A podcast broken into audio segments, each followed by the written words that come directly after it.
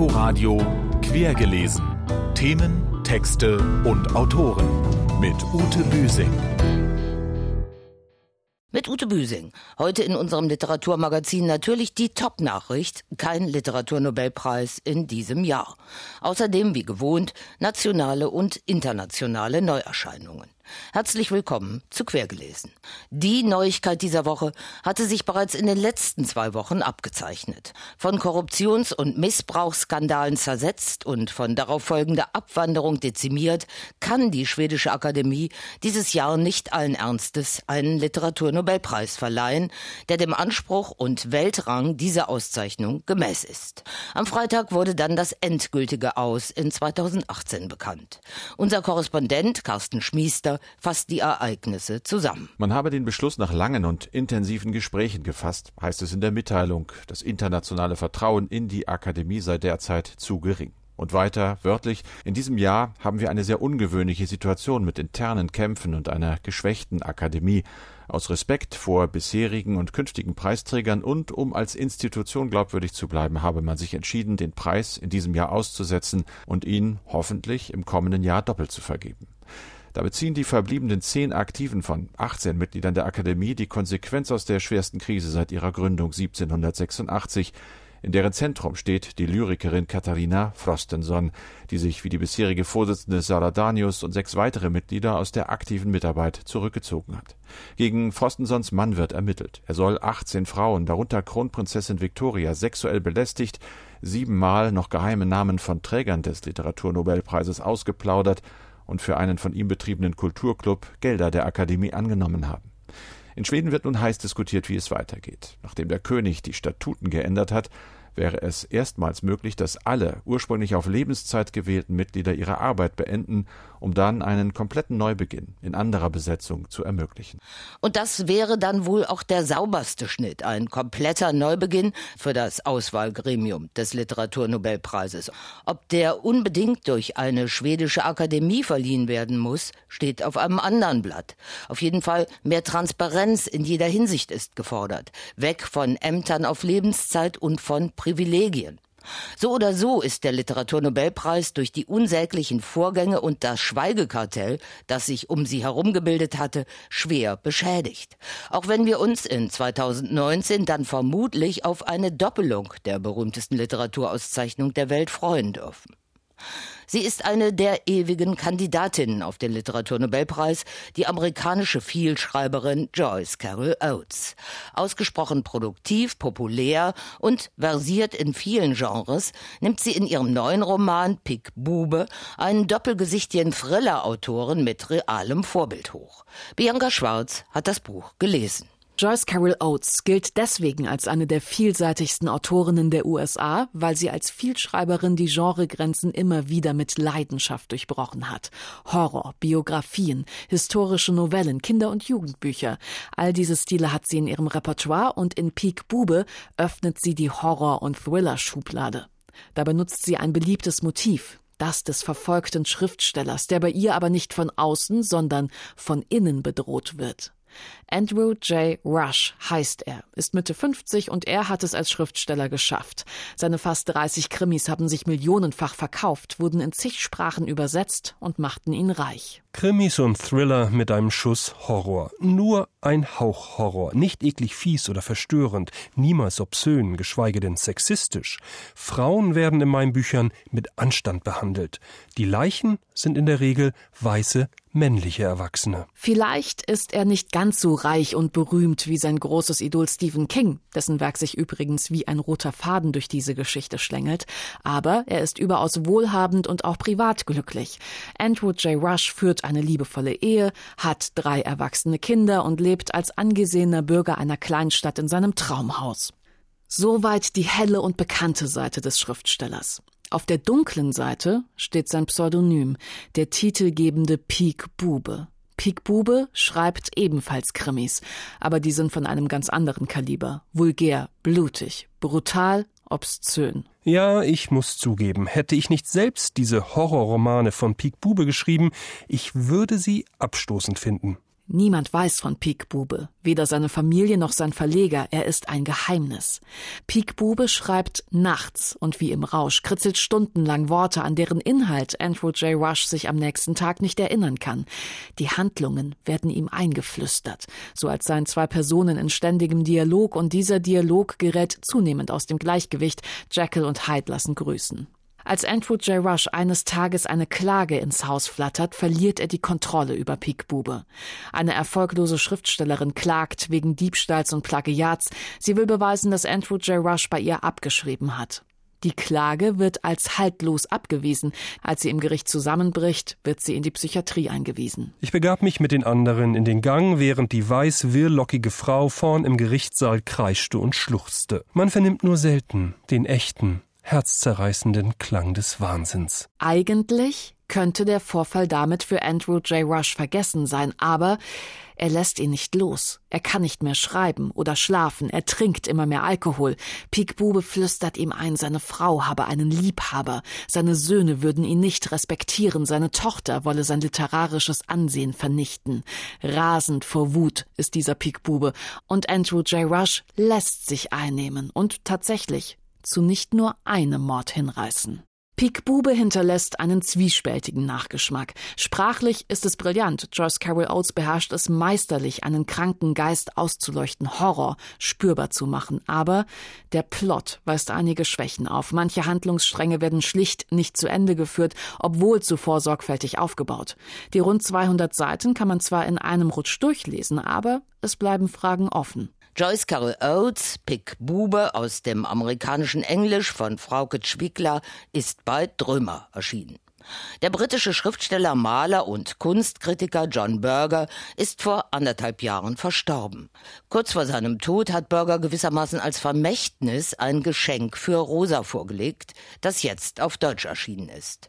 Unsere Rezensentin Renée Zucker hat darin regelrecht geschwelgt. John Berger liebt das Leben und die, die es bevölkern, die Lebendigen und die, die es nicht mehr sind. Er liebt die Musik, Malerei, Literatur, das Erkennen von Zusammenhängen und die Rebellion. Ich schlage eine Verschwörung von Weisen vor. Wir tauschen versteckte Zeichen.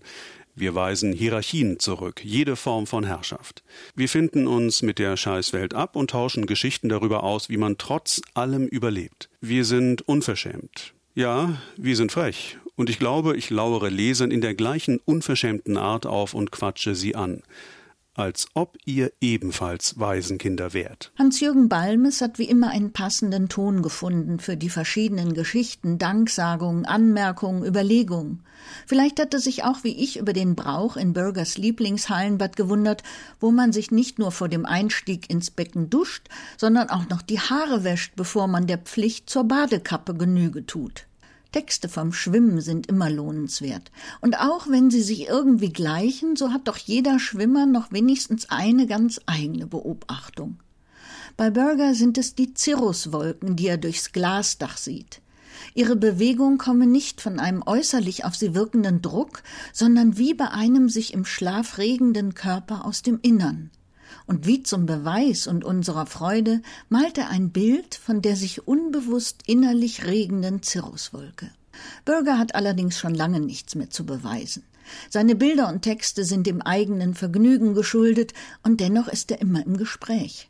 Ob mit Rosa Luxemburg, der Schönheit der Natur, dem Geheimnis des Liedes oder Onkel Edgar, dem ältesten Bruder seines Vaters, der so gerne Briefe schrieb, reiste und Geschenke machte.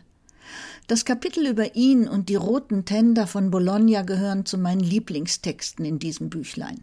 Es vermischt auf leichte und wunderbare Weise die Liebeserklärung für den skurrilen Onkel, dem er von dem Bologneser Maler Giorgio Morandi erzählte. Er ist ein sehr stiller Mensch, dein Morandi, erzählte mir mein Onkel bei seiner Rückkehr. Was willst du damit sagen? Er ist tot. Er ist letztes Jahr gestorben. Ich weiß. Ich habe mir seine Bilder angeschaut mit Töpfen, Muscheln und Blumen. Sehr sorgfältig, sehr still. Er hätte auch Architekt werden können, meinst du nicht? Und mit der Erinnerung an Edgar vermischt Berger seine Reise nach Bologna, die er nach dem Tod des Onkels unternimmt. mit einer Bahn jenes roten Markisenleinens, das man in Bologna als Tender, Vorhang über nahezu jedem Fenster sieht, durchstreift er die Stadt in seiner bekannten und unnachahmlichen Fähigkeit, den Lebendigen und den Toten zu begegnen. Dieses Buch ist nicht nur ein Geschenk für Rosa, sondern auch für uns Leser ein Kleinod voller Melancholie, Dankbarkeit und Freude. John Berger, ein Geschenk für Rosa, aus dem Englischen von Hans-Jürgen Balmes, ist bei Hanser erschienen. In ganz anderen Gefilden angesiedelt ist Annika Scheffels Roman »Hier ist es schön«. So fantastisch wie gegenwärtig schildert sie darin eine Zweierbeziehung vor der Folie des Weltuntergangs und des Reality-Show-Wahnsinns.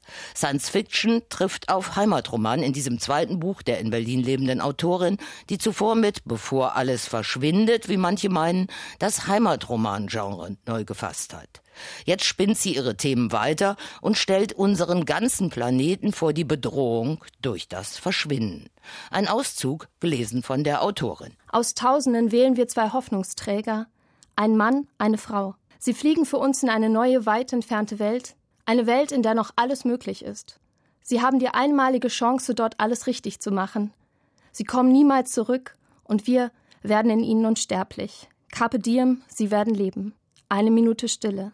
Dann beginnt die Sendung mit einem Knall. Die Briefe. Du hast früher immer wieder nach der Sache mit deinem Daumen gefragt. Wir haben dir Antworten gegeben, angepasst an dein jeweiliges Alter. Jetzt fragst du nicht mehr und ich will dir noch sagen, keine unserer Antworten entsprach der Wahrheit. Der fehlende halbe Daumen ist kein Zeichen dafür, dass du eine märchenhafte Prinzessin Irma oder die Reinkarnation eines berühmten Wissenschaftlers aus dem 18. Jahrhundert, jemand außer bis Überirdisches bist. Er bedeutet nicht, dass es sich bei dir um eine Besonderheit handelt. Der Finger ist nur eine Genmutation. Oder was heißt nur, nichts weiter. Eine ökologische Katastrophe hat stattgefunden. Die Grundversorgung der Bevölkerung ist längst nicht mehr gewährleistet. Die Zukunft von Ausbildung und Familie ist ungewiss. Da wird die 16-jährige Irma bei einer Reality-Show ausgewählt, bei der Besiedelung eines neuen Planeten mitzuhelfen. Wie die uns vertrauten Weltraumfahrer bereitet sie sich 10 Jahre auf ihre Mission vor, begleitet von Kameras. Dabei lernt sie Sam kennen und mögen. Gemeinsam reisen die beiden nicht in entlegene Galaxien, sondern durch ihre zerstörte Gegenwart. Die Mehrheit der bedrohten Bevölkerung glaubt an die Flucht auf eine entlegene Insel. Und ob neuer Lebensraum im Weltraum eine reale Möglichkeit oder auch nur eine Fluchtperspektive ist, lässt Annika Scheffel in ihrem anregenden Roman offen. Der ist weniger Science-Fiction als Spiegelung der Verwerfungen in Politik und Medien im Hier und Jetzt. Annika Scheffel, Hier ist es schön, ist bei Surkamp Insel erschienen. Die Berliner Buchpremiere ist am 8. Mai um 20 Uhr in der Buchhandlung Ocelot. Und noch ein Veranstaltungshinweis. Ebenfalls am 8. Mai wird im Literaturhaus Berlin ein europäischer Feiertag zelebriert. Der ist noch Wunschdenken, aber Schriftsteller, bildende Künstler und Musiker wollen seine Notwendigkeit schon mal beschwören.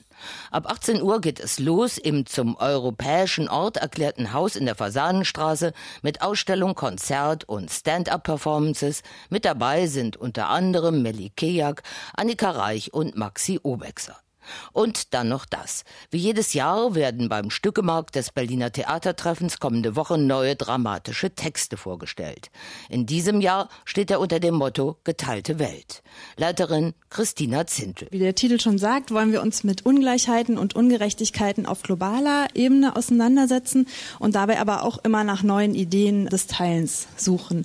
Wir haben jetzt vor allem Stücke ausgewählt, die eben nicht stereotype Narrative rekonstruieren, indem sie so einfache Gegenüberstellungen, gut, böse, reich, arm und sowas nacherzählen, sondern die eben eher mit diversen Perspektiven arbeiten, mit Unschärfen, mit Entgrenzung zum Beispiel. Und das machen alle 6 Arbeiten eigentlich sehr prägnant auf unterschiedliche Art und Weise. Theater tatsächlich als Übungsraum für die Welt in dem Sinne zu erproben, wirklich seine Perspektive in Frage zu stellen, sich selbst in Frage zu stellen und sowas wie Empathie einzuüben.